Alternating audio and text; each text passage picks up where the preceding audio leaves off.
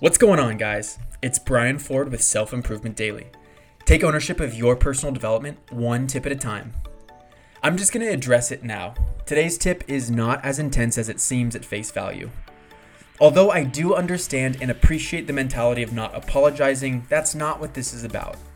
If you're curious to learn more about not apologizing and publicly owning your errors, then I would recommend looking into the book Relentless by Tim Grover. But back to my point. Don't say you're sorry. It doesn't mean to not admit when you're at fault. I think communicating to someone that things didn't meet expectations is extremely important. But it's all about how that gets communicated, whether it be from a scarcity mindset or an abundance mindset. If you say, "I'm sorry," it's suggesting that it was an entirely negative experience.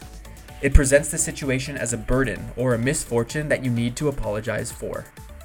This is a scarcity mindset because it implies that there's not enough to go around, and you need to make amends for what you took from them, their time, energy, money, emotions, whatever.